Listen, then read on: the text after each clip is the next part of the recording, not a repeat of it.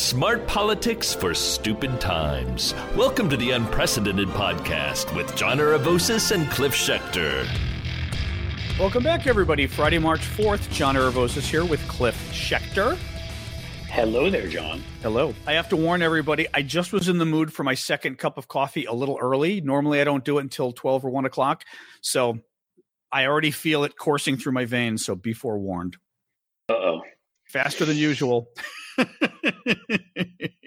I try to slow down. Faster than usual. You can already tell John's about I to know. explode. Um, so today we're gonna Ukraine is the story of the day, folks. We're gonna talk a lot about Ukraine. I've got a lot of updates. Cliff and I are gonna talk about, or we both got updates, and then we're gonna talk a bit because it's great news. Uh, the latest news on the January sixth insurrection committee. Um, but Cliff, actually, let me tell you, it's not just coffee. The reason I'm excited is because I saw something people were doing online and it's a brilliant idea to help Ukraine. And I did it myself and I just, it made me feel very good. And people online are also saying, you know, they want to do it too. Uh, let's talk about that first, just because I think it's an, it's nice, hopeful, and God knows we could use some Are hopeful. you sure you don't want to save the hopeful for the end? Well, let's start with it just because we're going to jump into. There's a lot of bad Ukraine news. There's good stuff, Yeah. but there's a lot of horrific stuff with the nuclear plant and everything.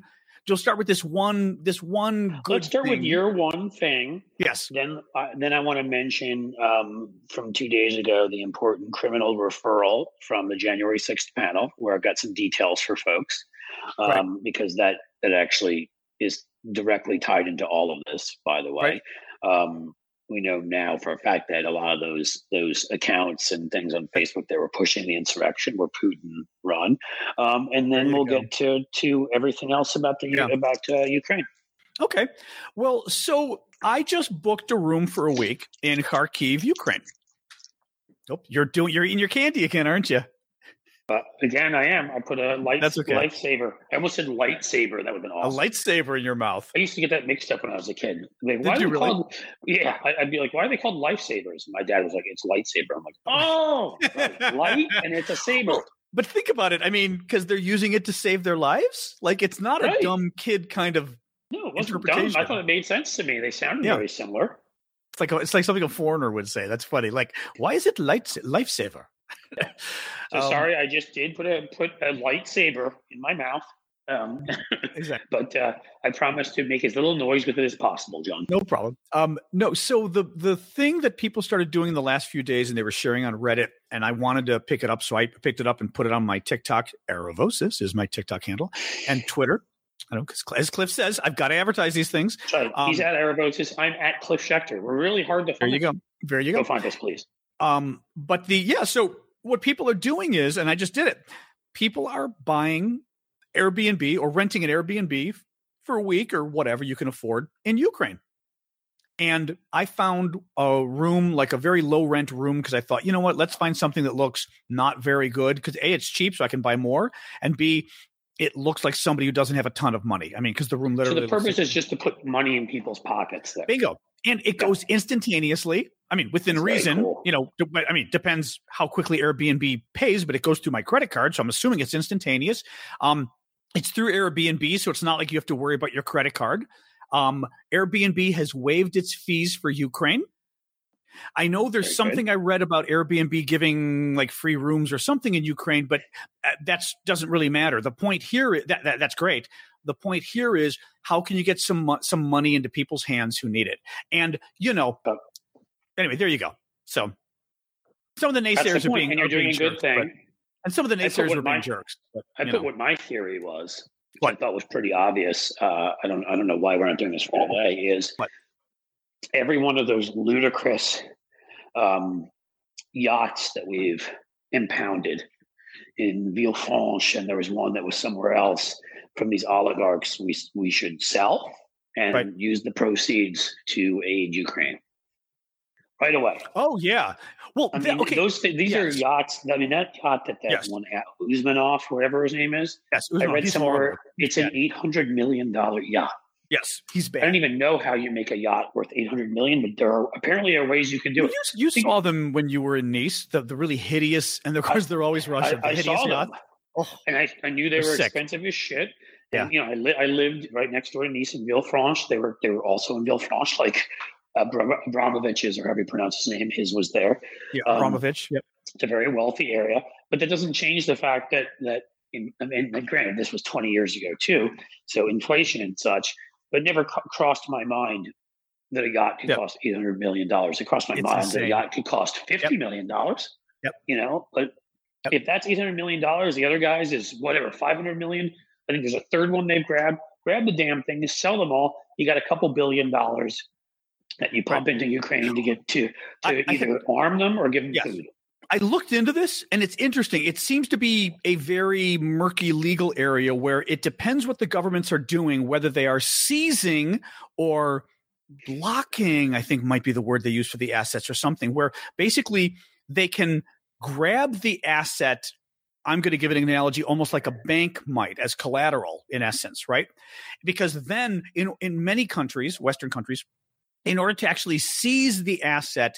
Remember what they used to do with drug stuff when they were really getting crazy, and yes. they were like trying to just basically take your parents' Whatever house. they took per- like a percent of it would go to the police department, which made the incentive the worst incentive in the world. Well, like, also they would take they would they would take like your parents' home or something if yeah. you were selling drugs. But the point was using the law the law in many countries says that if you are involved in a criminal enterprise they can go after your assets the problem is typically with like the boats and stuff in Western countries, you may have to go to court to prove that this oligarch is involved with the criminal enterprise, blah, blah, oh, blah.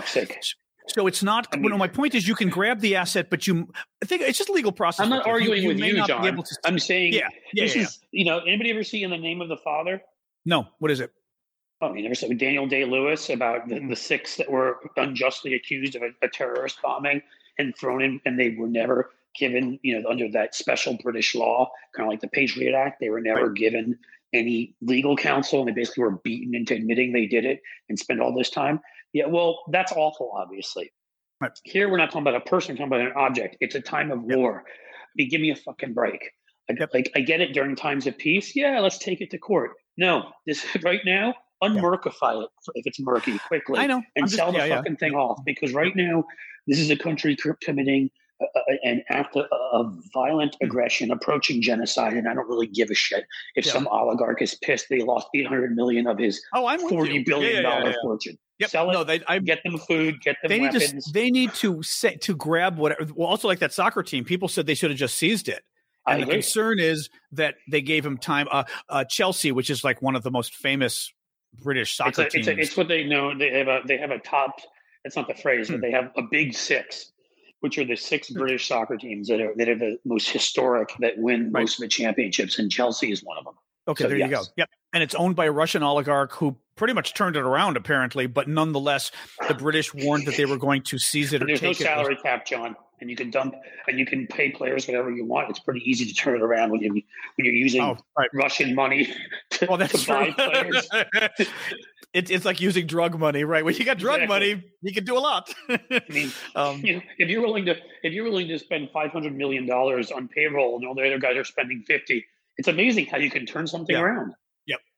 Point um, being, yep. every asset these guys had, and same with Vladimir, you've frozen his money abroad. Good, take it out, yep. and now let's use it to to to to get no, whatever weaponry we yep. need to get to the people of Ukraine, whatever food, whatever medicine, that's what yep. we should be doing. If they can pull it off, I'm, I'm, anyway. Yes, I totally agree. But um, but nonetheless, they are grabbing the assets. That was sort of the legal issue surrounding it. What can I make jump- a quick comparison? Yeah, I was going to say, and then jump I'm into not, your point, and then we'll jump into the rest of Ukraine. My quick comparison is I'm not in favor of the death penalty. You often get innocent people, right? Um, that it, it, our courts, if you don't know by now how biased and ridiculous our courts are, you're not paying attention. Hmm. Um, and yet, you know, and when there's a, a, moment like the moment we had where you know where Osama bin Laden is, you go and you fucking take him out. Right. Because sometimes you don't you, you should not make that your procedure, but sometimes in war you do things that you just have to do. To me, this is no different. You don't make it a procedure that during peacetime, hey, we're just going to grab your yacht and sell it to whoever we feel like. No. But in this moment, when these guys are doing this thing, absolutely grab their mm-hmm. fucking yachts and their money and their everything and get it to the people that need it. That's yeah. feeling. Yeah. No, I'm with you. I'm not trying to sound tough. I'm just no, saying. no, no. like, you're right. I totally have no agree with you. for them. I'm giving an America fuck yeah, Okay, cool. which actually is a joke, but not meant to be a joke. I, I know what you're saying. I thought you were Yeah, being yeah. sarcastic. No, no, I think I'm it's not trying to sound Yeah. like some tough guy. I'm trying to sound like no, but really know, the opposite, which is there's people right now destitute and injured and without medicine and God knows what because of them. Yep. So fuck them. Use Well, their money to help what? people. I think we're going to be talking about NATO and NATO's involvement and whether we should get involved militarily. We'll decide whether that's the top of our NATO dis- of our Ukraine discussion or the bottom. But let's um let's go to you wanted to talk about another topic first, I thought, and then we jump into Ukraine. Well, and again, uh, you know, messaging everybody. I'm tired of like people trying to, you not you, John, trying people to try to act like these are distinct topics. These are related. Hmm. Um, Bob Cesca put something out the other day that I thought was brilliant, and Hmm. I'm just going to say it because a lot of us on the left at least either fell for it or at least had sort of agnostic feelings Hmm. of some for, some against, which was Edward Snowden yeah. who has not said a damn thing about anything Putin has done. Who, if it's not clear to everybody now that that was the, Yeah. that was their first op. That was literally like their Yeah. commencement, their kickoff of we're going to undermine the West. That was about 2013, 14, just before Crimea. Right. Okay. So he, you know, he, uh, so so you know, he goes and does does that. Um, and, and attacks, and then they, they, I mean, you can name a number of governments: France, United Kingdom, but ones as far away as Madagascar, and you know, all these places like that where they've undermined governments, tried to install their own. Right. As recently as six months ago, maybe a little bit longer, they instigated a coup in Sudan. Right. They're everywhere, is what I'm saying, and they're trying to undermine governments. Well, they did that to us too, and everything from Donald Trump's rise to his election. I remember Kevin McCarthy saying, um, uh, and thinking he, he wasn't being recorded. I'm pretty sure that the Putin, that, that Putin pays two people, Right. Dana Rohrabacher and Trump. Dana Rohrabacher was a congressman at the time and former former Reagan speechwriter, so the kind of guy you'd want to get to. In any case, related to all of that, finally, we had the January 6th committee based on the January 6th insurrection, and let's be honest, coup, violent, seditious attack. And based on that, uh, the January 6th committee finally um, recommended in a new court filing, this was about a day and a half ago, that Donald Trump and members of his campaign were part of a criminal conspiracy to overturn the 2020 election. I'll give you a quick quote. Quote, the select committee has a good faith basis for concluding that the president and members of his campaign engaged in a criminal conspiracy to defraud the United States. Um, they're focusing on that shit that shitheel lawyer John Eastman, who worked for Trump. Uh, Yep. Also, Trump on the memos they wrote about Pence and the rest of it. The brief argues that there should be a court review of these materials, and and that there should be a prosecution based on this. There's three charges. I'm trying to look at what all of them are, but it was to it was to delay the proceedings of Congress to defraud the United States, and there was a third one. Um, Hmm. you know, and again, I've heard people argue on both sides of the thing. I hate even using the expression both sides, but people I respect, Marcy Wheeler and others, who've said, "Hey, calm down," on all the Merrick Garland bashing. There's a lot here, and a lot of this stuff takes longer than you'd think Okay. it would. Right. But again, Merrick Garland needs to, when, when, whenever he can and as quickly as he can needs to get on this shit because because Honestly, the pressure helps too, Cliff. I think it does. They did what they did. Yeah. Look, they did what they did. They're not stopping. Donald Trump's running for reelection in 2024 by all Yeah. accounts, and if he's Yeah. not, if something happens and he doesn't, the people running, just like all the people running in 2022 right now, or not all, but the majority, Right. are running on his lie, his big lie that he won. And everything else. These people need to be prosecuted. So that's a big story. Right. Um, there was another one. I feel like related to that in the filing that Marcy Wheeler. Oh no, I know what it is. So, one of the oath keepers, who was considered to be Roger Stone's um, uh, bodyguard, And the Oath Keepers day- are the Oath Keepers are a far right organization of former either military or police okay. who believe their oath is to some right wing nuttery and not the Constitution of the United States. Um, and one of the guys, this is the first time this has happened, Hmm. pled guilty to seditious conspiracy. We now, for the first time in 40 years, have a successful charge against somebody on sedition. Right. That, Right. this was, again, This guy was at the Willard Hotel, Right. which is where all this shit was going on with Trump and members of Congress and his advisors. This guy went with Roger Stone to the to the Willard Hotel. He was part of that group that, and I guess they call it stack formation, that was trying to march up the steps and get into the Capitol. Oh yeah, it was some kind of military formation they were doing. Yeah, yeah, yeah. Yep. Their plan was, according to these documents, that if anybody came and tried to remove Donald Trump from office, they would shoot to kill. Right. And he has now pled guilty to seditious conspiracy. Marcy Wheeler Wait, again. oh, I'm sorry. He actually pled guilty. yes, Ho- what, what he's was turned state's evidence. Holy fuck. Okay, clearly because why would you confess to sedition? Yes.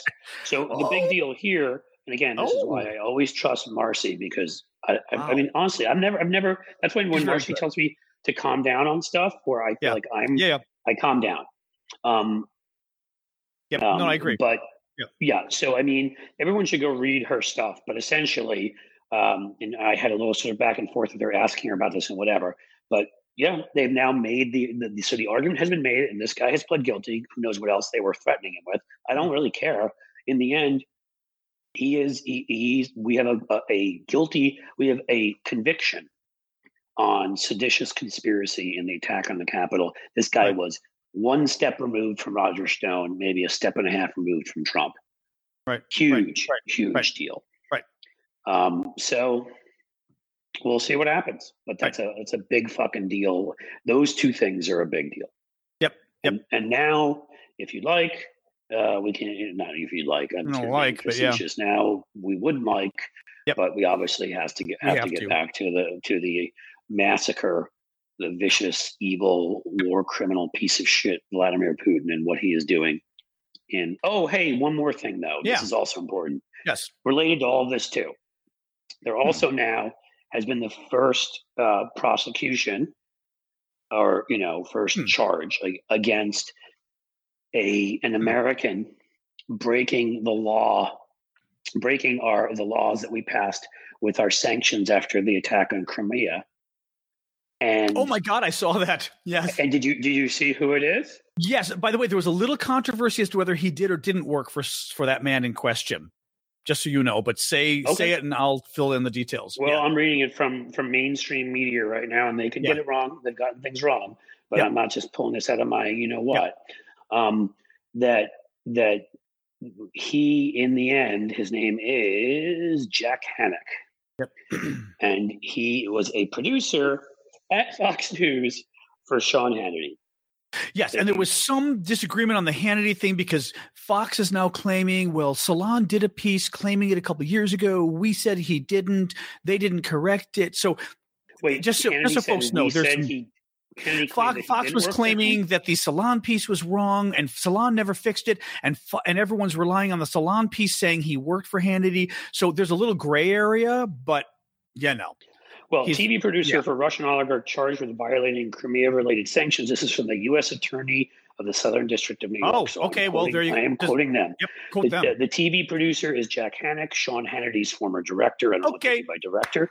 Hanick. oh, it gets better. I mean, Yeah. again, if, if Done you deal. couldn't have all this stuff tied up more neatly in a bow if you Yeah. really tried. Yeah. Um, Hanick is a friend of Paul Manafort's, close Ah. friend. Ah. Um, and he worked for the oligarch Konstantin. I'm going to get the name. I'm going to mispronounce it. I apologize. Malofeyev. No, it wasn't. Oh, I don't know that one. Okay. Malofeyev. I didn't know it either. Hmm. Who is close to influential neo-fascist Alexander Dugin? If people don't Right. remember, Dugin's that prof- professorial Rasputin type, whose whole uh, theory is that that forget the Soviet Empire, Right. is that Russia should should bring back the band and get back the 19th century czarist Empire, um, which would include most of all of Asia. You'd think China it might offend them a little bit because it includes Manchuria, which is part of China. Um, you know, Persia, then Persia, which is Iran. Um, it goes. I mean, you know, he he thinks that this is the the, and it's very much based on white Christian ideology that they're the ruling race. And sound familiar, doesn't it? Um, but point being that that so this guy's was bankrolled. I'm sorry, he helped bankroll the neo-fascists. So this is the guy that this TV producer who worked for Sean Hannity was working for. Um, and he he was in London working for this guy because I guess it's probably an easier gig to pull off than in America. Um, but he's now been charged, so we'll, we'll see what ends up happening. So there's a lot going on Yeah. around the, you know, and and uh, Daily Beast had an article related to this talking about they got a hold of a memo Hmm. and the memo was a memo to Sean Hannity, not about this producer, but I guess while this producer was there, I think some of the times will shock you that numerous of Hannity's guests were were repeating word for word Russian uh, talking points about Ukraine surprise. And yeah. whatever. And they had warned the people at Fox, whose job it is to actually look up things that are truthful, had warned Hannity about this. And right. as you'd guess, Hannity did absolutely nothing and didn't give a shit. Right. So that's where we are. All right. All right. Let's dive in on Ukraine. So as I was saying, I've got a lot of good and the bad updates. You know, we might as well start with the big story, which was the attack on the nuclear plant last night. Uh, Ukraine has Europe's largest nuclear plant in the town of, I was going to say, Zhuzhia. Uh, I'll let oh, you get it. Oh, hang on. I got to pull this up. This is bothering me. Saw, uh, it starts with a Z, right? I don't know how to pronounce well, there, there's the Zhuzhia in the middle of it. Uh, oh, yeah, whatever. Come on. I'm going to. I love this. None of the headlines want to do it because, you know, um, Porozhizhia. Oh, this is going to drive me nuts. I'm sorry. I like to get this. Just call right. it like Dave nuclear plant. Something. Yeah, see, they're not even. They're being the. the I told you, call it Dave. Zaporizhia. Thank you, Zaporizhia. It's like Z H Z H Z H I A, which I love that. Zhia, Zaporizhia. So anyway, the Russians were attacking a nuclear plant last night uh, in southern Ukraine they you know they took over Chernobyl at the beginning of the war last week and now they were they were shooting at and trying to take over a Ukrainian nuclear plant that provides 20% of the energy to all of Ukraine and uh, some of the weapons fire, or they were shooting at, um, it ended up not being the plant itself, but it was at a facility associated with the plant nearby. There was a fire there, but not a fire at the plant. Nonetheless, every the U.S. embassy. Many of us were sitting here last night, like, "Hey, they may be starting a nuclear war without actually dropping a nuke. Wonderful. Yes, exactly, or at least a dirty bomb. Right. Well, which again, I'm sorry, a dirty. Yeah. It's it's like if you put the pieces together of a nuke and you set it off in a city, and it's a dirty bomb, and it's not quite a yeah. nuclear weapon. It has the radioactive fallout. It's the same idea. Oh, dirty bombs! A dirty bomb, basically, if folks don't know, is just that. You get some uranium or plutonium or whatever you've got, and you do a conventional blast that obviously throws stuff everywhere, but you end up throwing nuclear material everywhere. So now you've taken a block, well, and even more because it goes in the air and made it uninhabitable forever.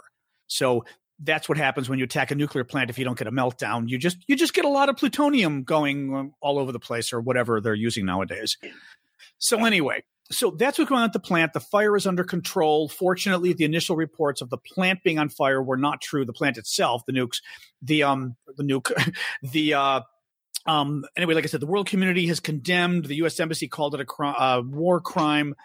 Um, the the oh, thought oh, is even know that. well, the U.S. embassy called it a war crime, and then the Defense Department was asked and refused to answer the question. So that bothers me a little because well, it bothers me in that may they should coordinate their messaging. I Bingo.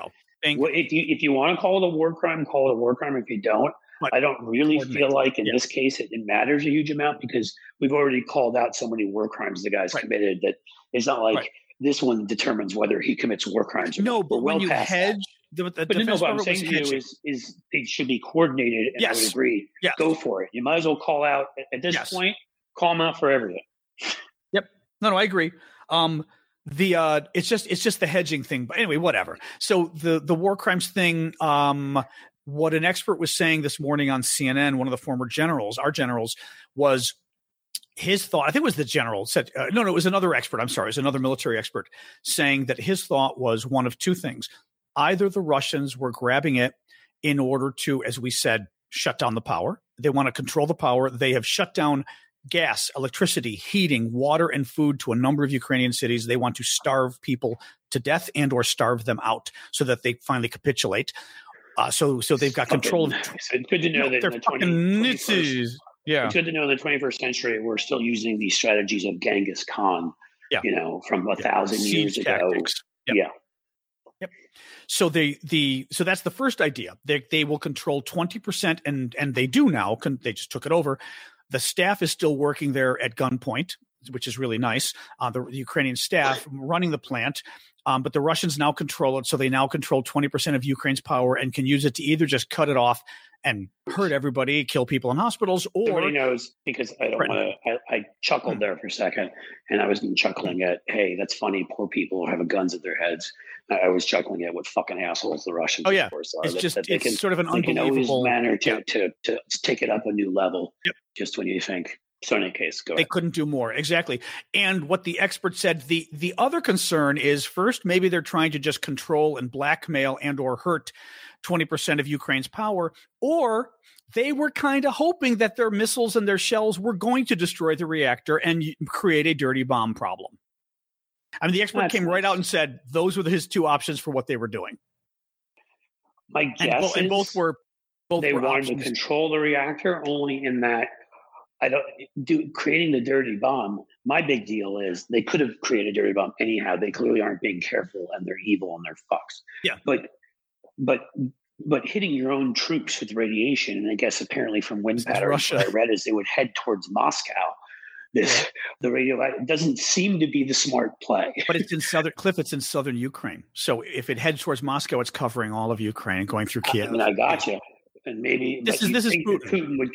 You think that Putin, who cares about sort of, you know, who likes to think of himself just kind of like Trump as this elite, glamorous guy that, that Yep. he's not, would would you know one of the sort of crown jewels of Russia, one of the few places anybody ever wants to fucking visit, you know, during normal times is Moscow. Yep. You would think he wouldn't want to destroy that.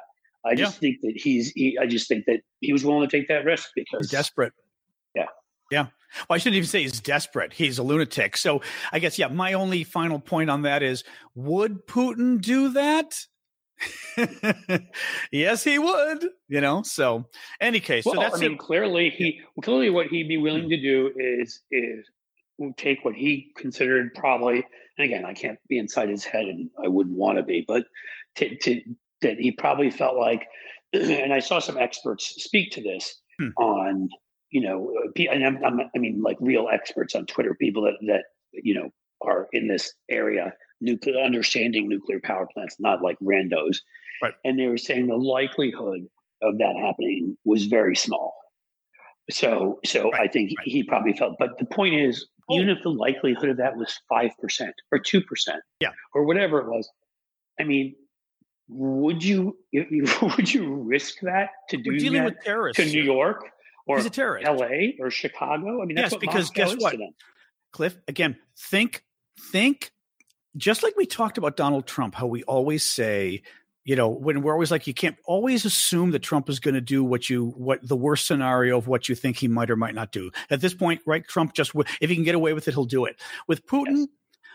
Would Putin want to unify Russians in a war economy and a war fervor because Ukrainian partisans decided to blow up their own nuclear plant No, that's a great and- point. and the, the neo-Nazi terrorists in order to send nuclear radiation all over Russia Well, would, would do that. Yes. let's take two things here Right. one from one from fiction and one from nonfiction Huh. from fiction if you've ever seen the movie v for vendetta I love that movie. Yeah. which of course is a, a how-to on how fascist dictators take over of course the guy poisoned his own people um, and then magically they had the the an- antidote to it uh, and that's how they got control through fear but the real life example happens to be putin himself and we've talked about it there are still numerous former intelligence officials, those who've gotten out of Russia and whatever, who have claimed that he planned those building bombings initially. Yes. Uh, that that were happening as they were bombing Grozny and and Chechnya, and and they blamed it on on so-called separatists, and that was his plan: kill his own people. It was an blow up a apartment bunch of- bombing in Moscow. Well, there are Yes. a couple of them. And Oh, blow were there up a couple several? Didn't know that. Okay. Yeah. Yeah. Uh, blow up a couple buildings, and blame, you know, quickly execute people so nobody can can figure out what happened. Right. Claim it's them. You get into power. So this would not. You're you're making it. I guess I'm actually saying, you know, that's why these things are going to talk out. Is that your point may may actually beat my point here, Right. which is it may be that as much as you'd think he'd never want that to happen to his crown jewel of Moscow, well, if that was the, if it ended up being, you Yeah. know, the collateral damage and that led more Russian people to be like, Yeah. these fuckers poisoned us. They killed my family. Blah. Maybe he would. Yep. You know, Yep. the bigger problem here, I'll just say quickly and kick it back to you is, Hmm. Uh, and this is what's dangerous, of course, is I, I always was was convinced from ever, the moment he took over, that Trump was a lunatic and that right. there was a good chance that he would fire nuclear weapons if he got the chance. My hope was in our country, and we found out later, Milley and these other people were on it, that there were the proper uh, protocols in place to stop it. Right. I did not think that Putin was that. I thought, here's what I, hmm. thought Putin was an evil, vicious sociopath. I couldn't use enough negative words for him. Right. Like, I literally human garbage. But right. I did think that he possessed more rationality than Trump. And I've, he's now right. got me questioning that.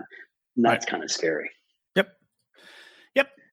Um, so the oh god, lots of so another really bad story that I saw in the New York Daily, uh, New York Post, which is you know the the rag. Owned and I by Murdoch, so just take that into bingo. consideration. Yeah. That was exactly my thought when I saw the story. So I did what good what good internet boys and girls do. I went and researched. No, but this is also a point to remember overall. Like when you see stories in in places you question, don't trust it. Like Fox. No, I on, laughed, but this is something I literally sat you know? down because my hmm. mom, who I'd argue, you know, is a very smart person, went to Cornell right. University. Not that that, but you know, oh, that's like, good school. Yeah, you know, yeah, has done well in life, but she's also eighty three. And right. I sat down with her at some point, and you know, internet being a whole new thing and whatever. And I'm like, mom. Right. And you have to look at, you have to ask, ask yourself three questions every time. Hmm. Who is this publication? Right who is it who's writing the story that I'm reading and what's their reputation and who benefits right. and and who is hurt by what. And that doesn't mean it's not true, but all that has to go into your analysis because of the age that that we're in. Right. Um, and and I think uh, so. I, I, agree with you, John, a billion percent. And to everybody listening to this podcast, these are the questions. You should never just read something and take it at face value. Yep. Ask yep. yourself those questions. Yep. So, New York Post, we don't trust them says this story, which I'll tell you in a second. Didn't believe it. I Googled. The source is from Bloomberg News, which means it's real. Okay. Bloomberg News, yep. very good news service. So all of a sudden, so the Post actually did, but it was funny. I sort of went through and I saw a reference to Bloomberg. I said, "Get out of here!" Went, found it on Bloomberg and went, "Holy shit!" So a Western intelligence official says that I'm going to read you the two paragraphs. Moscow has drawn up plans for ways to break morale in Ukraine in order to discourage Ukrainians from fighting back um, when cities fall under the Kremlin's control. Really don't think I'm going to like hearing this, but yes. in other words, ways that they can make the Ukrainians finally submit and not want to fight back anymore. Because of course, if they're worried if they take over, they're going to do the same stuff they're doing right now, jumping in front of tanks, mm-hmm. yelling it off, whatever. The strategy includes crackdowns on protests. Okay. So they're not. So even the peaceful protests, they're not going to let them. Of course. Um, they shot a peaceful protester yesterday in one town. I've got it in my notes here in somewhere. Ukraine or Russia? Oh, in Ukraine. In Ukraine, it was yeah. horrific. Because they've um, been talking about yeah, putting martial law yep. in place in Russia too to shut down the protests in Moscow yep. and yep. bunch of bunch of peaceful protesters. Actually, I, have got it even here. It was the town of Melitopol in the southern Ukraine, which is part of the area that the Russians are going to annex most likely. Um, I mean, if they don't annex the entire country, this area this area they will. There were I posted the video on TikTok, but I took off the end of the video that shows what looks like a dead body. Bunch of young people protesting, chanting, waving the flag through the town square. You hear gunshots going off, which may have been Russians either shooting at them or maybe shooting in the air to scare them. The people keep marching. All of a sudden, you see some of the people start running, and one guy hits the ground and he's lying motionless on the ground. They shot him. Yeah. Literally, these guys weren't even near the troops. They're in a town square chanting and marching with their flag in the air. They shot him. It's awful, and, it and it's not surprising at all. Sadly. So so cracking down on protests, doing things like that, to, and that was on purpose, by the way. That was to scare people not to protest. Detention of opponents, the Western intelligence officer said as well, which we knew um, there were reports that Moscow had created up hit lists, whether it was hit lists to kill people or hit lists to throw them in jail, that a hit list of top people to get, including the people who were part of the, what was it, the Euromaidan or however the Maidan movement, which was the sort of the uprising against the corrupt guy that Moscow had basically, Moscow's guy right. who was Now look Ukraine. at social media. Worth keeping in mind if, uh, when, hmm. if Trump wins re-election here for me and you, John. well, no, but seriously though, but um, yeah, no. So, kidding, so, but I'm sort of not kidding so the idea here is basically just like Putin does, preemptively jailing people who you think might cause trouble. So looking at all the activists, the politicians, anybody who yep. was involved in protests before, journalists, and and the yep. third point that the Russians have on the books. It is it is in their official little strategy thing on what they might do if necessary, if it comes to it, to keep to break Ukrainian morale, is carrying ex- out carrying out public executions. Seriously, it's like everything we watched in Red Dawn. Yeah. Um, yeah. Here's or the thing. Nazi, or Nazi Germany. I mean, again, it, well, let's talk. Right. I, mean, I just was thinking know. Russians attacking a country, and you know, yeah. but yes, here's the problem with all of this. Again, yeah. is is you're an occupier. And what that ends up doing in the end is all that ends up doing is motivating the the the people who you're I mean, you know, I, I can't speak for you, John, but you have hmm. nephews and stuff like that, even if you don't have kids. If any one of these people touched one of my kids, yeah. Hell, if one of my kids had been the person wearing the mask behind Ron DeSantis the other day and he yelled at them that way, oh God, I'd be like, "Come say that to my face." Tell people what he did. Tell people. Actually, I got. Let me try to find the the the audio when you're doing. Tell people what he what that asshole did. So he was holding some sort of a press conference, and a bunch of kids were up on the stage behind him as props, and they were doing what they were supposed to be doing. I think it was a, it may have been at school, which is they had masks on. Right. And this guy, who is cut from exactly the same cloth as Putin and, and Trump and whatever, he is nothing but a thin skinned scumbag bully. Really comes up and he, he, could have even in a, in a in a quietly in nice way yeah. way, and he still would have been wrong, but very easily could have just said, "Hey, can you take those off or whatever." Now he wants to make a media event of it. Yep. So he starts yelling at them like, "Stop with the COVID theater." All right. He was actually pissed too. You could tell. Look at the video clip. He was actually pissed. The kids were wearing he was, masks. He, he, yelled at these kids, screamed at yeah. them disrespectfully, yeah. and then afterwards, um, afterwards walked out, didn't look at them. He's an yeah. utter piece of shit. And I'm telling you, if he'd done that to my kids and I were there, they oh. probably would have had to hold me back. Yeah. So, you know, yep. I've what I'm saying is when, when, okay, so we'll do that in a second, but I'll just finish that point, which is like I don't know what Putin thinks they're accomplishing there, yep. but you kill somebody's father or mother or brother or sister or kids, man, you know, you think they're not going to, it's like what we always said when we went to Iraq and these places, it was like, you're creating more terrorists than you're killing. Yeah. It was every time you do something like that, somebody who may have been somebody who wouldn't hate you, kill a family member of theirs or harm a family member of theirs and then see how they feel about you. Right you know and right. I, they just they think this public execution shit's going to work it will be that people will have it all over if they do that somebody will find a way to film it even in places yeah. like burma where they try to block this stuff they found a way to film some of this stuff yeah this, it will get out oh. there and well, you will unite everyone nato will be going it. to war if that happens um, but that'll be our discussion coming up so here's desantis uh, the scene i'm setting here is he was doing a press event or whatever with kids and there's about 10 kids behind him because he wanted to use the kids as props and they're all wearing masks. Dun dun dun dun right? So listen to that listen to this. kids. hopefully and, and he's livid by the way if you see his face. Hopefully you can hear this well. You do not have to wear those masks. I mean please take it off. honestly it's not doing anything we got to stop with this COVID theater so if you want to wear it fine but this is this is ridiculous oh and then he goes oh yeah, I mean, he size. It's it's a lot of it is in the body language. Oh, I mean, he's bullying he's kids. Pissed. He comes up and goes, oh, "Come on, you you do not have to wear those masks." But anybody, he's saying you got to look at it. And he's moving the hands. And he's pissed, and he's like, "Fine, if you want to, that's fine." But but this is oh, this is just COVID theater. He's livid at these kids and can't even yep. get his words out because they're wearing to him, masks. And that's what tells you everything you need to know about him, which is he's exactly like Putin and Trump and Ted Cruz and the other ones that would that if given the opportunity will be dictators because anything eh, to those guys who, who suffer from all sorts of forms of sociopathy, narcissism, antisocial personality disorder, you, you know, if if anything to them that's a slight disagreement or anything right. to them where somebody does something, even if it's not aimed at them, but it's something that they've decried before, right. is considered they personalize everything and consider everything to be an attack on them. Yeah. So those kids just wearing those masks, with him yeah. having been so anti-mask, he looked at it as a, at that as a direct assault on him, yeah. as opposed to like they're making fun of me. They're they're doing what, as opposed to kids just doing just wearing masks, what they thought they were supposed to be doing. yeah. He's a he's a dick. Any case, all right. So, oh, I'm sorry. So, uh, I don't know how we got off onto DeSantis, though. No, we that did was because I was talking about that was I was talking story, about um, I brought it to my back to myself, and I was like, you know, even that makes me want to punch somebody like DeSantis Yeah. in the face. Oh, the public executions and That how if you um, execute right. people right, publicly, right. the enemies you will create. The, Yep. I mean, I just I will come back uh, if you strike me down. exactly.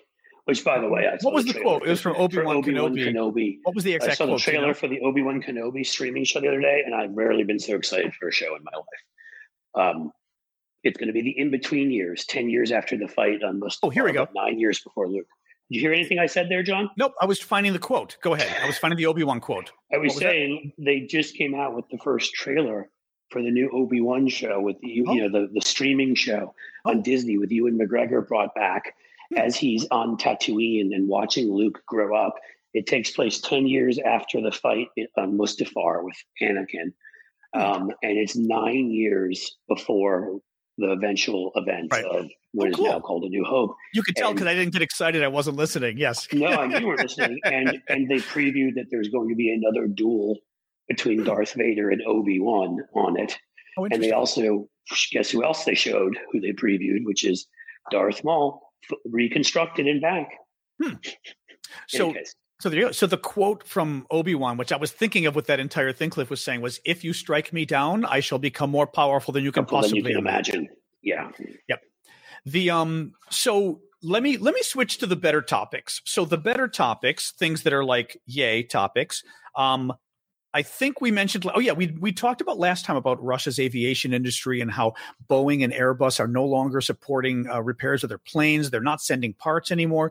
Boeing literally cut the Russian aviation industry, Aeroflot, off of its online manual. So the manual, the, the, the detailed manual they use, engineers use to fix these planes are online, and you've got to pay for it.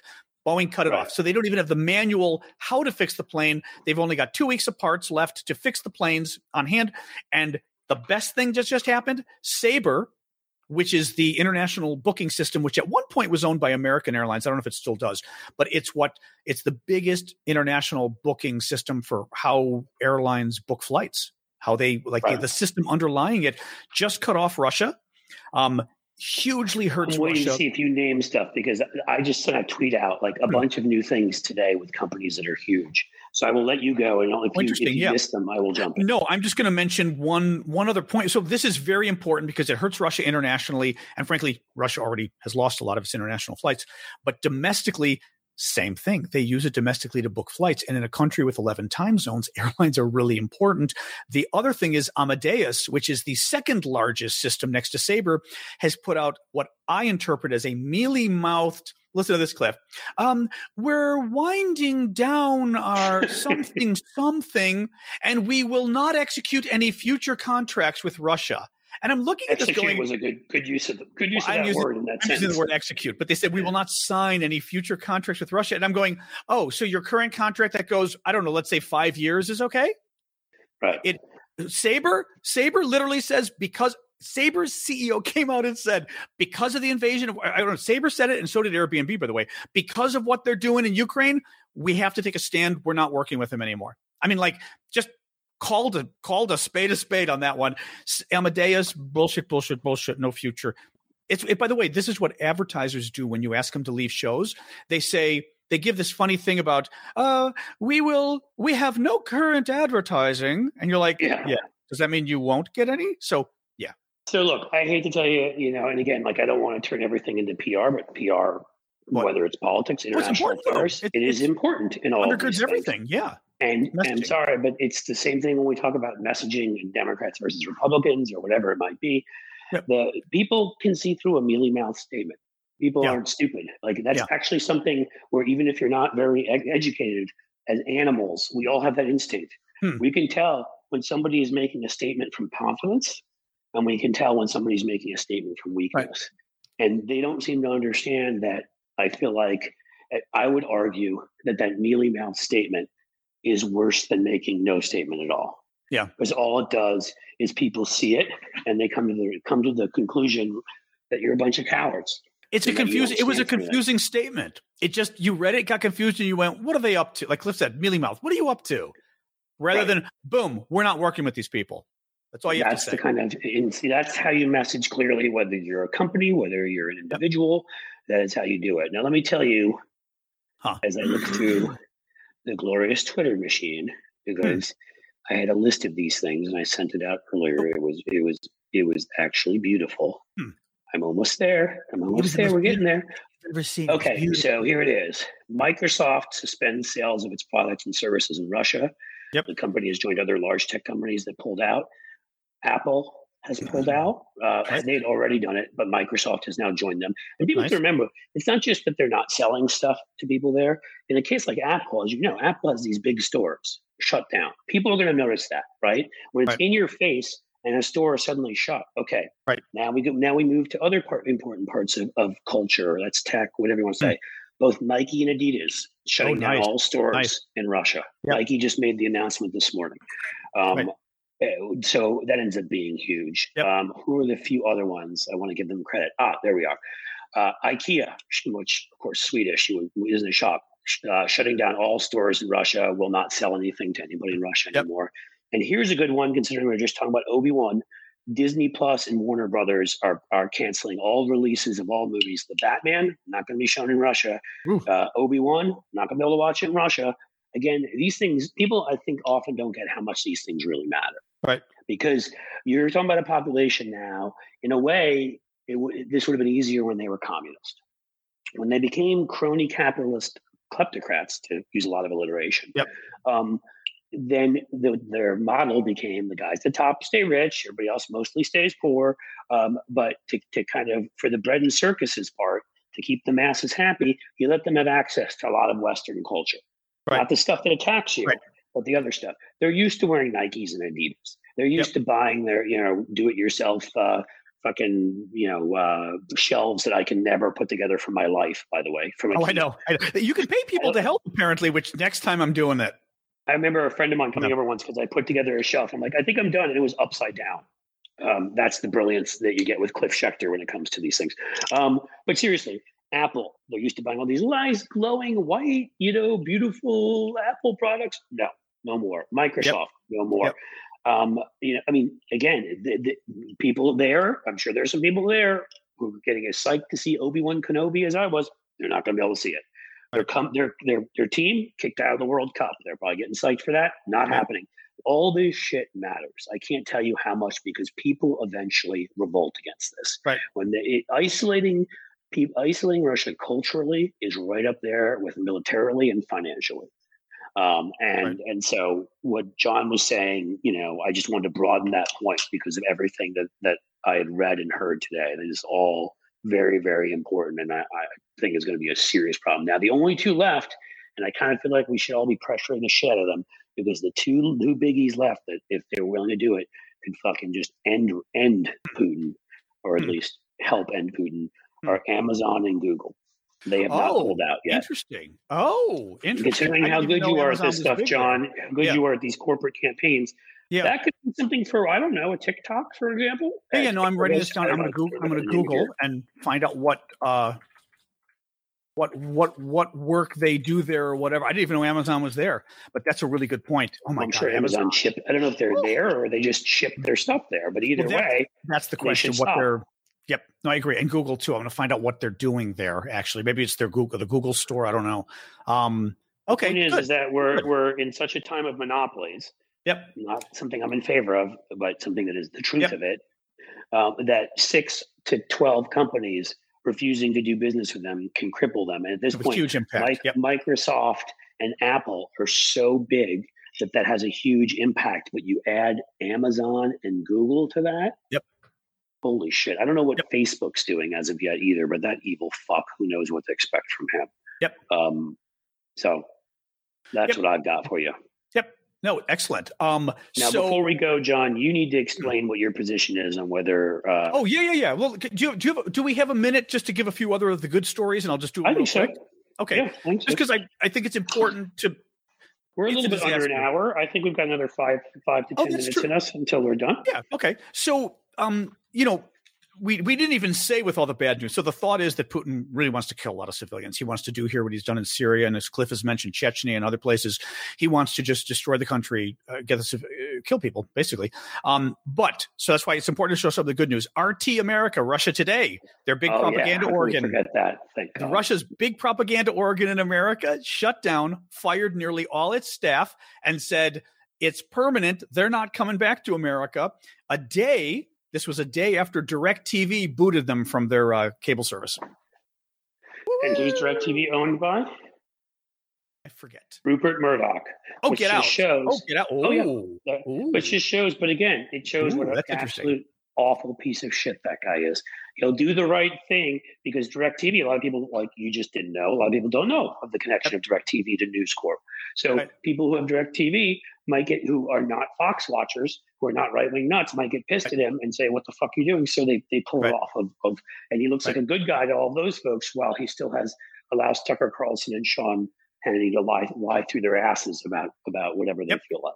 Yep. But point being, it's still off DirecTV, and that's a good thing. Yep. So that was a good thing. Huge anti-war protests in St. Petersburg. I'm just going to mention Japan sanctioned four more Russian banks.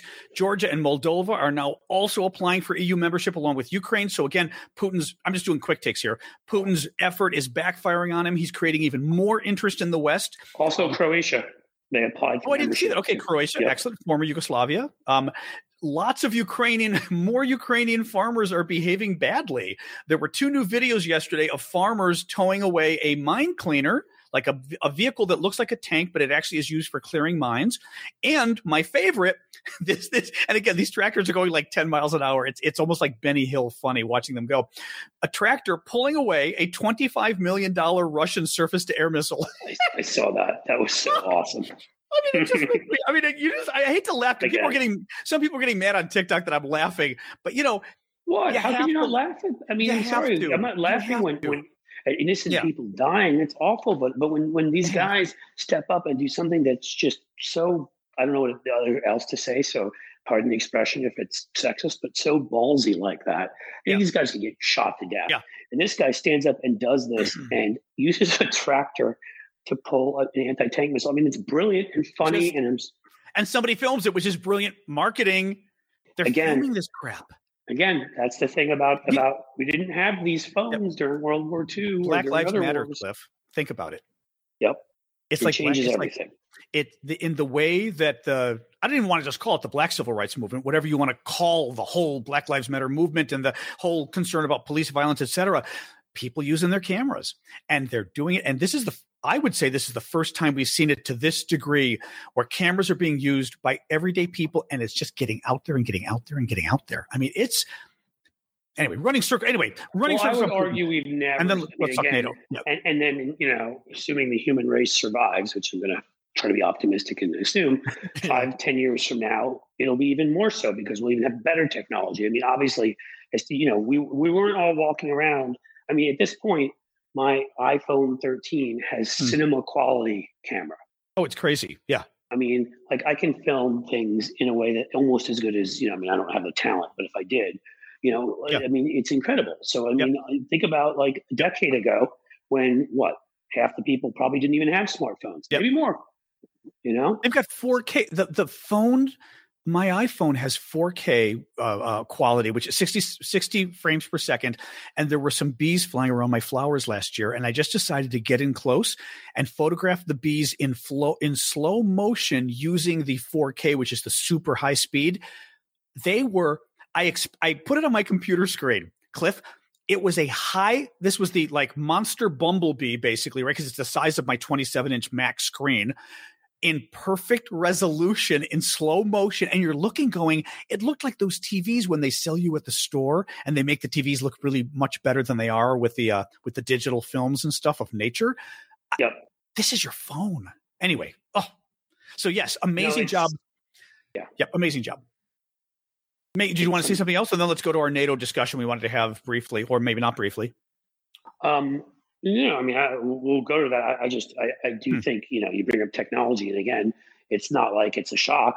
You know, technology improves every every year, and and th- this situation is different than you know when they went to Crimea, right? Uh, I mean, it's different than than than certain others. And if we sadly, if more people had in some of these poorer countries in certain places, you know, there's parts of Africa, parts of Asia. If more people had these phones, we would probably there'd probably be more sympathy and more understanding of what is going on in some of these places.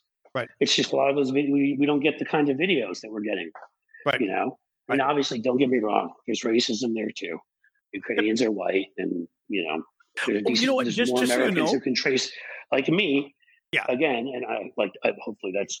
I Well, care. I care no matter what, but I can trace a quarter of my lineage back to Ukraine. And you know what? There's So- a I, this is something just like with Kosovo.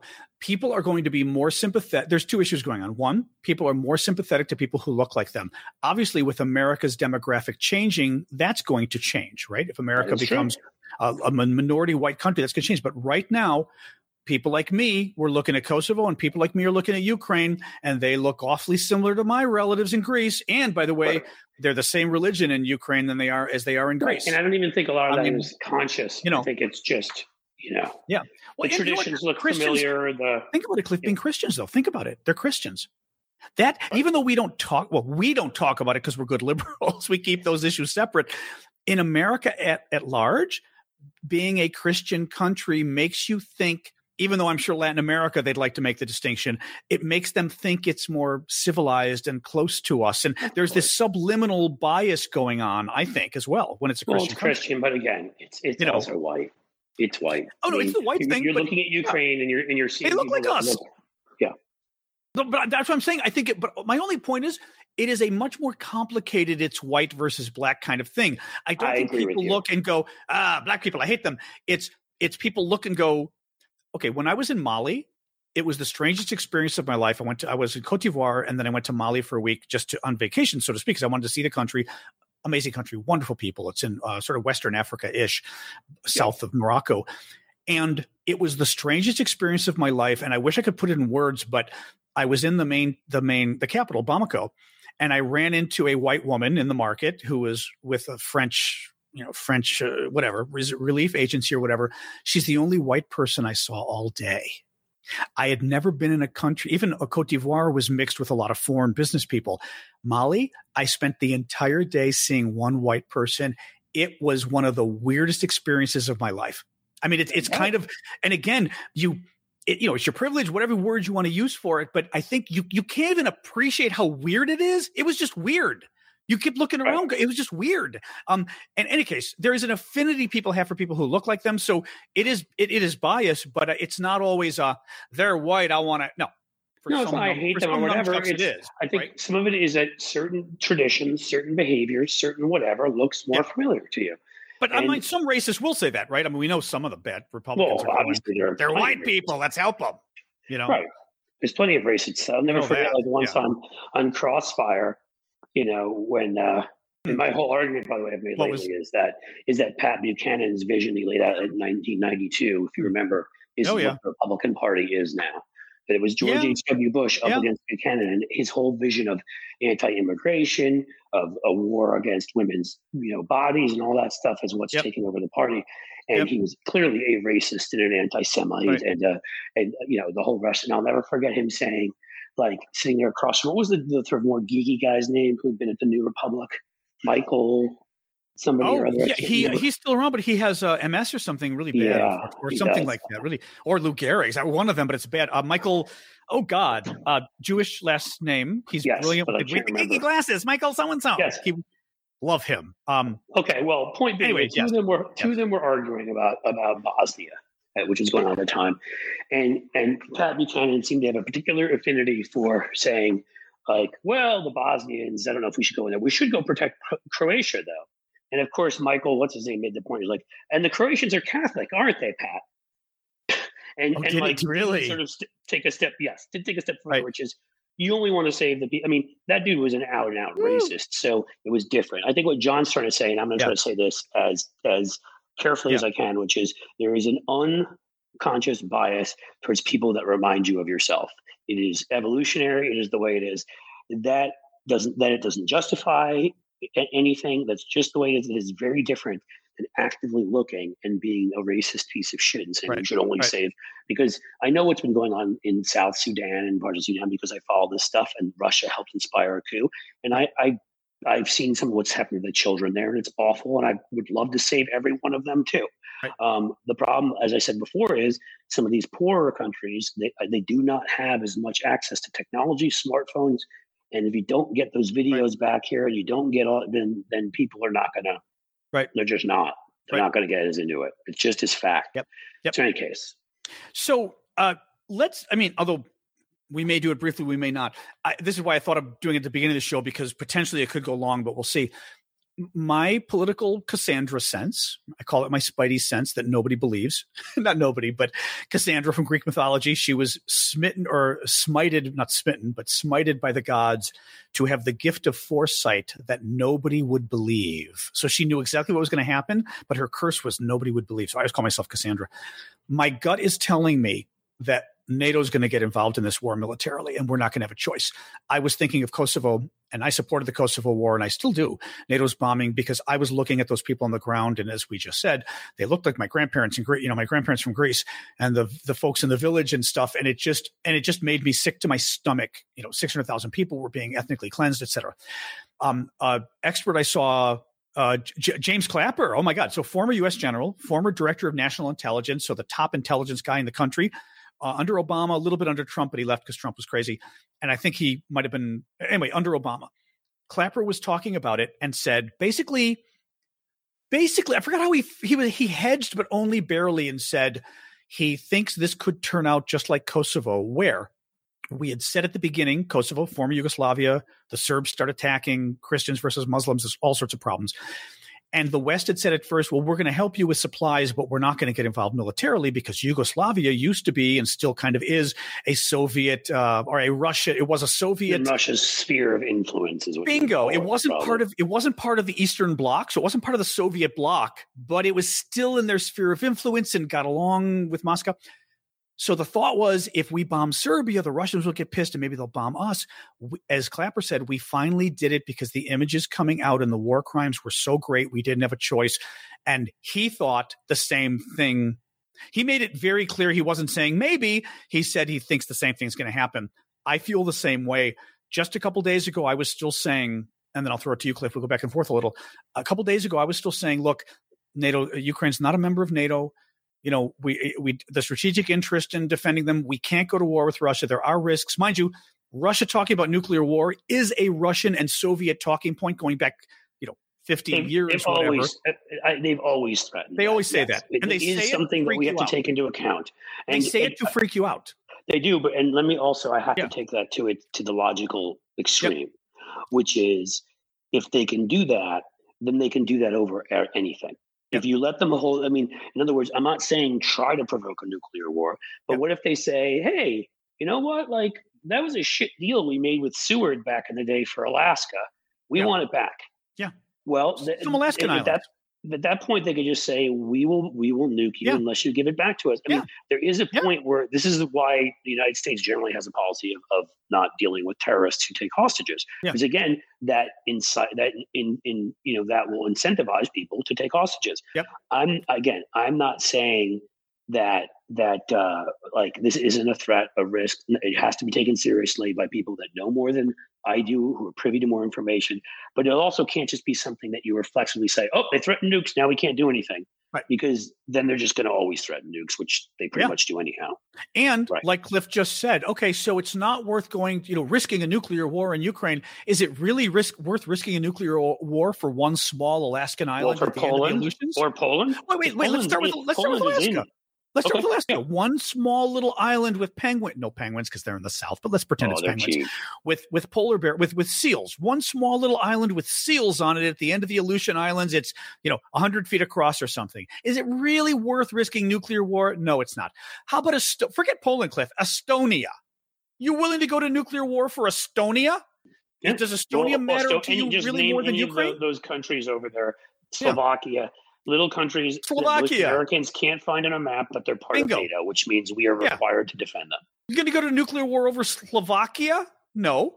I mean, now, and mind you, people say, because I had a big, not fight, but discussion last night. Everyone goes, oh, but those countries are NATO countries and Article 5 kicks in and we have to defend them. And I said exactly what the uh, foreign minister of a European country told me last week, and a former foreign minister, and he said, Article 5 isn't automatic. We have to get together and discuss whether Article 5 even applies and gets implemented. All the countries have to do is say no. And so again, and as I said, you think we're going to invoke Article 5 and risk nuclear war for Slovakia, not only for Slovakia, for a mile by a mile of Slo- Right. Slovakia. Whatever, whatever it is you want to Take, a small little bitty oh, take. Hell, Really? two feet. Somebody steps Yeah. two feet over the over the border and We're not going to do it. And what really, I have to say this now too. Biden's done an amazing job, but from the beginning, and I still defended people saying on the NATO thing, like we can't, we can't risk war with Russia and Ukraine. I said it publicly, but I still cringed every time by, and this is Biden's policy, but he had the administration saying it, saying, we are saying right now we will not engage with Russian troops. We will not do anything militarily in Ukraine. Every time he said it, I cringed a little because I felt like you were not just taking an option off the table, but you were letting the Russians know you were taking an option off, which basically said, Russia, go to town. There's nothing you can, we'll do sanctions, but there's nothing you can do that we will step in militarily and stop you. Yeah. Now to you. Um. So, well, I still don't. What is the? I really because I'm really actually. I think- I think we're gonna go to What's the war. summary. Okay, but what's Okay. the summary of your I think we're gonna be for- now? I think we will be forced to go to war because things will get so bad. Putin will do such horrific, like trying to blow up the nuclear plant yesterday. He will do things that are so horrific. It could be the firing squads. It could be anything that the West is going to say, we have, the people are going to rise up and say, we have no choice but to stop this.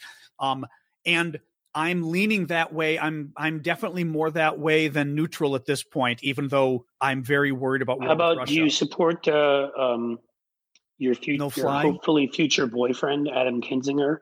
Um, and I'm sorry, I have to make that joke because. I love Adam. Adam. Um, Adam. John likes his tight jeans. Yeah. Um, and do you, do you- uh, in all seriousness, do you Yeah. support his position? Because he's probably stepped out more anyone else and said we should set up a no-fly zone. Yeah. And if we set up a no-fly zone, inevitably a Russian plane will test it and get shot down. So- Correct. And it's even more complicated than that. This morning I was reading, I mean, I didn't know it till this morning, so I'm not like correcting you. Um, but it's not just shooting down planes. To have air superiority or air supremacy, you also have to take out all the missile batteries and everything else on the ground that could be shooting at you. So now we have to take out all the Russian, all the Russian missile batteries and the Russians, you know, transports and everything else that's on the ground that could be supplying the missiles. It, it, it missile. It is not just you say, "Do not fly," and the Russians do not fly, and that's all that happens. So I think when that happens, that may be what we do. I think when that happens, we literally are saying, "Folks, we're getting involved. We can't permit this anymore." Well, Russia, then, then we're, then we're, we're know- just we're, calling their bluff and saying, all right, bingo. here. If but you don't want okay, nuclear war, don't then don't fly your planes, or we're blowing them out of the sky. And if you Okay, so- green light one of our planes with with some radar, we're shaking out the radar. So here's my my other question related to that, and here Yeah. is what my solution hmm. was, although it may be naive and may not Mm. be able to be done as quickly as necessary. But the thing that I found to be so successful Hmm. um, about the Gulf War Mhm. was, and to give George H. W. Bush, oh, the first I- one, I- right? I will- 1991. yes, well, yeah. that's the Gulf, not the war in Iraq. Uh, the one that the the the where uh, you know I could blame him for everything from Clarence Thomas to elevating morons like his son, but you know what? We'll stick with what he did well. Um, Right. And and when when he got that together, he first of all they had to go through the Security Council of the UN, which is a problem because Russia's on the Right. Security Council, though we could kick them off theoretically. Um, but they the the the UN Secretary General or whoever it's called uh, got together a multinational force way beyond NATO, way beyond that included even at the time Jordan, right, and countries like that in the Middle East.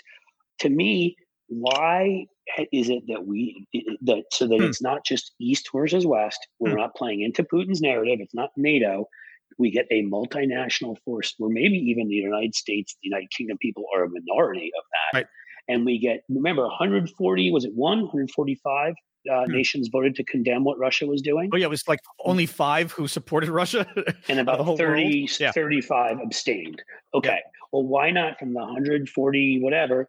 Why don't we get a, mul- a huge multinational force under the auspices of the UN that goes into Ukraine and, and says, fucking stop.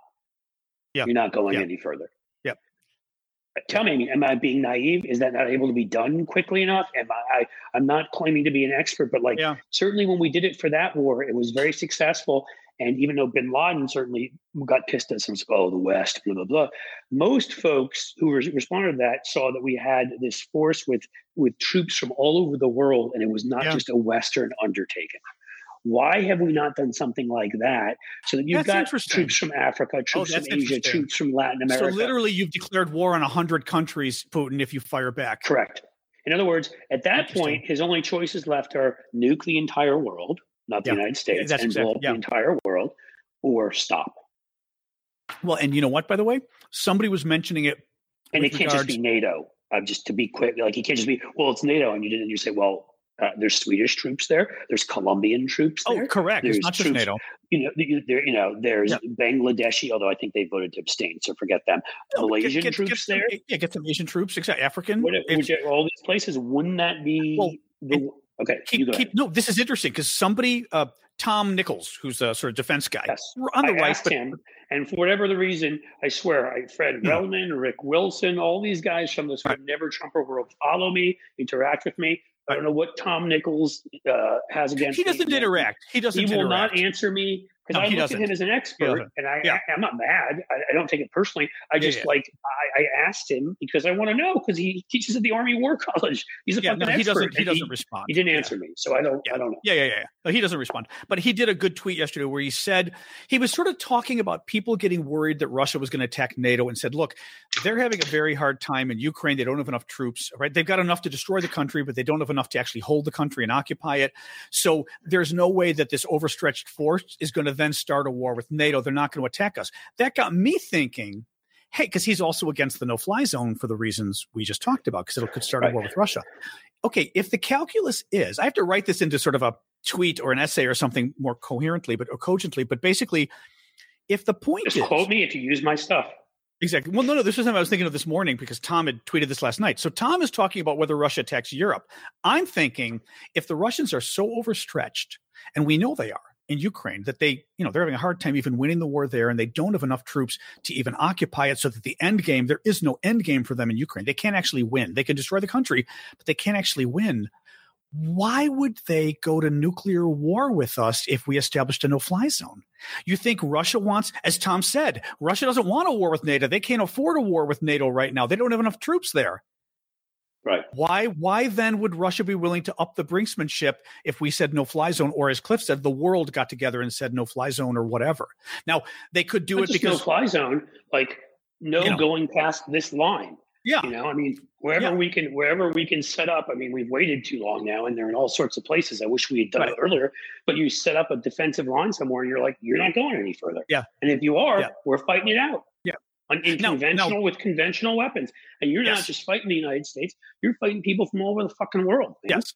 Now, the flip side of that would be well, if Russia feels so overwhelmed that they don't have enough men, then that's why they have to use nukes because they don't have enough men. But not really, because they're still doing a war by choice. So, literally, Russia's And we generals wouldn't saying, invade one inch of Russian territory. correct. Literally, that's the thing is yes, if you Yeah. corner him and you enter Russia, he's Yeah. got nothing to lose. This would Yeah. be about just repelling his people back out of Ukraine. That's it. Yep. I mean, Right. that's what we were doing with our with our force in Kuwait and Iraq. Let's remember. Did we go into Baghdad that time? No. Was it smarter? Yes, it was. Yep. we weren't taking over. We were kicking them the fuck out of Kuwait. Right. That's what we're doing here. We're kicking you the fuck out of Yeah. Ukraine. Get out. Somebody just I have to tell you this. So let's end on a happy note here. Somebody just sent me um uh I've been doing tweets and trying to get the word out about the Airbnb idea. That again wasn't my idea, but I wanted to use our voice. To, Cliff helped get it out there too to amplify it. So somebody says they I just heard amplify John when I can, folks. Cliff amplifies me when he can. It's we, we don't tell people because he's married, but um, so it just sounds. I always think of. it does. Doesn't it I, well, I think of you know what I only think on of, opposite, only every other Friday night, though. I mean, when I've got a little extra Well, time. I don't know if you remember on Friends. I love Friends, the TV show, and Joey I would do too. always Joey would always Yes. come up with he'd sexualize things, and Yes. and he said something like, "Oh, I can sexualize anything." She goes, "Get out of here," and he says something like, uh, "You know, ham and cheese," or he goes, "Ham and cheese." The way he whatever, it, It was this whatever it was. It was this you know hamburger. It just sounded it's, the, lascivious. it's, the, it's the look on his face. He was so perfect at that, Yeah. with the eyebrows and everything, and then the way he said it. Yep. Yeah. so I love so- that show too, even though I will admit you watch episodes now and ooh, so some parts of that did not age well. Oh, But already? I don't care. Well, that's funny already. Well, you start off with Well, there are no you black know, people in New hey, York. There's six straight white people, all who are friends in New York, and Right. everybody else who who jumps in, who's of a different race, gets like a or, or different, you know, sexual orientation, whatever, gets a couple episodes, but then they're Yeah. gone. there are But no again, black people, the no 90s. Latinos. Right. It was the same thing with Seinfeld. It was the same, you know, that Oh, was that's true with Seinfeld too. that, actually, that Yeah, was yeah, the yeah. nineties. That was uh, the mid to late nineties and Still early a great two show, but You know, we've changed. No, I mean it's it was a show that you have to explain to the people. Ugh. like Seinfeld, they had liberal values for that time. Oh, it was a just wonderful show. was- Yeah. we weren't thinking in the same way back then, and yeah. So Okay, you were going to say something. Sorry. Somebody wrote me back on friends. Twitter and said, um, I just heard back from the person I booked a rental from in Ukraine. Listen to this. So eh, she wrote to the person and said, Hi, Igor. Um, I, we won't actually be staying at your apartment. Just wanted to show some small support directly to a resident of Ukraine during the nightmare your country is currently facing. Oh, she did it in Odessa, which, you know, Odessa, we're afraid Putin's going to take Odessa too. Odessa looks Mhm. like a beautiful place. They're worried about an invasion by sea. Looks like a beautiful place. Hope it stays that way. Stay safe. And uh, Yegor, which has got to be a variation of Igor, we would know the name. Yegor says, "Thank you so much!" Exclamation points. This is such a nice gesture of help! Exclamation point. Thank you for your support! Exclamation point. It's it's great because it's all exclamation points. Our army is trying to save Odessa and the whole country in this way. Beautiful how it is! Exclamation point. I'll use this money and help people affected by the war, and I'll spread the word about your help. Warm hugs from Ukraine! Exclamation point! Exclamation point. I got chills reading this to you. I kid you not. I get chills too. Like- is that is that on Twitter? It's. I will send you the tweet right now. Somebody wrote back to me. I'll just text Please it do, to you. I would like you know what? Share it it. with a comment because that's the uh, because then Well, I will. It puts it in context. exactly I said to you right now. Like it Yeah. gives me chills. Yeah. It makes me. That, I- those are the things know- that like make me feel good as a human being. You know, and I mean, and like I said, people have raised. Well, how do we know that they're poor people? We don't know. Give some money to some humanitarian aid too. But this is a the thing They too live is in like a place that's being shelled right now and taken over. Even Yeah. if they aren't poor, no one's They doing all need help. particularly well. Okay. Well, and honestly, this guy actually, let me tell you, because I interviewed a Ukrainian on my TikTok yesterday, who's a friend of my, or works with my nephew, and he, my nephew was telling me, yeah, he's having a really hard time with money because he, you know, you can only take two hundred dollars out a day in the hotel. They're they're they're like refugees in the west. The uh, in the west of Ukraine, the hotel's like one hundred fifty bucks a day or something crazy, and that that's what their cost because the town has tripled from hundred thousand people to three hundred thousand because of the refugees. And I said to my nephew, well, didn't he take out money in advance? Like he he actually was preparing for the invasion. This guy, he believed Putin was coming. And he goes, yeah, he took out like 2000 bucks, but he keeps giving it away. What, what do you mean he's giving it away? He goes, well, his friends didn't have money. His grandparents didn't have money. He goes, everybody he talks to doesn't have money, so he gives them cash. He's giving them dollars. well, so- so kind of like he's a good person. So, He's a good you know, I person, get it. but that's what this person is saying. I'm taking the money and I'm going to help people affected by the war. You know, you just have to hope that your good will be reciprocated by others. I, I just, again, it wasn't my idea. I thought it was lovely. I just asked actually Rex, Rex Chapman, who's huge on Twitter, to Yes. retweet it. And I told him, I said, you know, I've never asked you for a retweet, but this is important. And he did, and it helped a lot now. So a lot more people are retweeting it. I just, anyway, I think it's what, what we no, need it's is. feel, it, it, Yeah. again, it's feel, good, good. stuff. It's something that makes it, It's good will make PR you- too, If you're a decent person, it will make you feel good. Yeah. and it, it will help people. And again, everybody, Ukrainians feel better, most likely, everybody who's listening to this, I hope so. Anyhow, Hmm. gives money every year to some charity or, Yeah. or whatever. You don't know what they do with it. Yeah. you hope they do the right thing with it. Well, but how many times has somebody been arrested for a charity? for Yeah. for for you know pocketing some of it and you know embezzling. The point is, is that this is a great cause, Yeah. and I don't really give a shit. And sorry, I didn't even curse about it, but I don't really Yeah. care when it, when, it, when it, you know whether they're rich, poor, whatever. Rich and poor doesn't matter when your city's being shelled. It really doesn't. Yep. You know, like that's. It, No. I mean, everybody is under assault. Everybody's under threat of starvation and death and whatever. You're giving Yep. money to somebody who's there. You're doing the right thing. I'm sorry, but Yep. Actually, you know what it reminds me of? Remember our economic crisis, and the Republicans were trying to complain that I think it was Obama the first time, but also the second one too. But the the big Obama crisis was the big one that uh, his stimulus bill was too big, and it was it wasn't didn't have enough safeguards to make sure the money was being spent correctly and going to the right people. And what the experts were saying is, you know, Stiglitz, we're in danger of the entire economy collapsing in 2009, right? L- late 2008, early 2009 we need to get the money out there as much as possible. And if some of it doesn't go to the right people, gets stolen, or just goes to less efficient uses, that's okay because we've got to get it out there. And that's the way I feel about this. Anyway, we don't need to belabor this. I don't think we have to overthink no, it. No, but, but I, but I, I want to end on on on yeah. what I think is the positive note, yeah. which is um, the economic numbers came out today. Oh yes. Oh, talk about and that. no yeah, one's yeah, paying yeah. any attention to them, and I don't blame them because of, of what else is going on. Yeah. But my God, if the Biden people and others just don't, I mean, the fact that the that to me the biggest disconnect and the, my biggest worry that we're we're no longer operating like a democracy is Hmm. supposed to operate is the sheer is the ability for between the dishonesty of right wing media Hmm. and the complete substancelessness if that's even a you know, Yeah. the complete joke of our mainstream media is that a majority of people right now can think we're in a recession when we're literally experiencing one of the best economies in like 75 years. Yes. And if that doesn't turn around, I've lost faith in our media to really do crazy? anything. Yeah. Because they spend so much time on, fu- uh, on on fucking inflation, which is a problem, yes, but compared to these things, so I'm going to read this to you. Yeah. From the AP three hours ago, and let's end on this because we do need to end. Yep. Breaking: U.S. employers added 678,000 jobs in February. Let me read that number again, Hmm. folks, in case you missed it. 678,000. Right. That is more than that. More than Trump added his entire. I think he lost Right. net, net loss job. I think it's more than Bush added his entire. Um, another solid gain that underscored the economy's health as the Hmm. Omicron wave fades. The unemployment rate. I mean, this is insane. If you study economics, dropped Hmm. from four percent to three point eight percent. The Labor Department reported. That's full employment. Right. It's beyond four percent is considered full employment. Like it's hard to get below four percent. I don't know that. I mean, this economy is gangbusters. It's doing amazingly, Right. and the Biden people and people like us and the mainstream media and and whatever need to get this message out there because it's incredible to me Yeah. how people don't get what's going on with the economy because of the right wing bullshit. Right. Yeah. Awesome economy. Go get yourself a job, get yourself a snack or a shake or whatever. Life is good. Yeah. Yep. Anyway, so there you go. All right, let's wrap up. That was pretty good. Um, we we started on a good note and ended on a good note, which makes me feel good. Um, and there you go. So we it's Friday. So as always, we'll you know Monday, Tuesday, Wednesday, whenever we get to you, we'll get to you. It'll be one of those days that we're back. But I think this was good. So, all right. There you go. All right. It's seriously good talking to you folks and whatever. And these days, I just feel like Slava Ukraini. Stay, stay, stay, yeah, what John said. Stay safe. Glory stay Ukraine. and uh, let's hope for peace and goodwill. Glory to Ukraine. All right, guys. Thanks so much. Take care.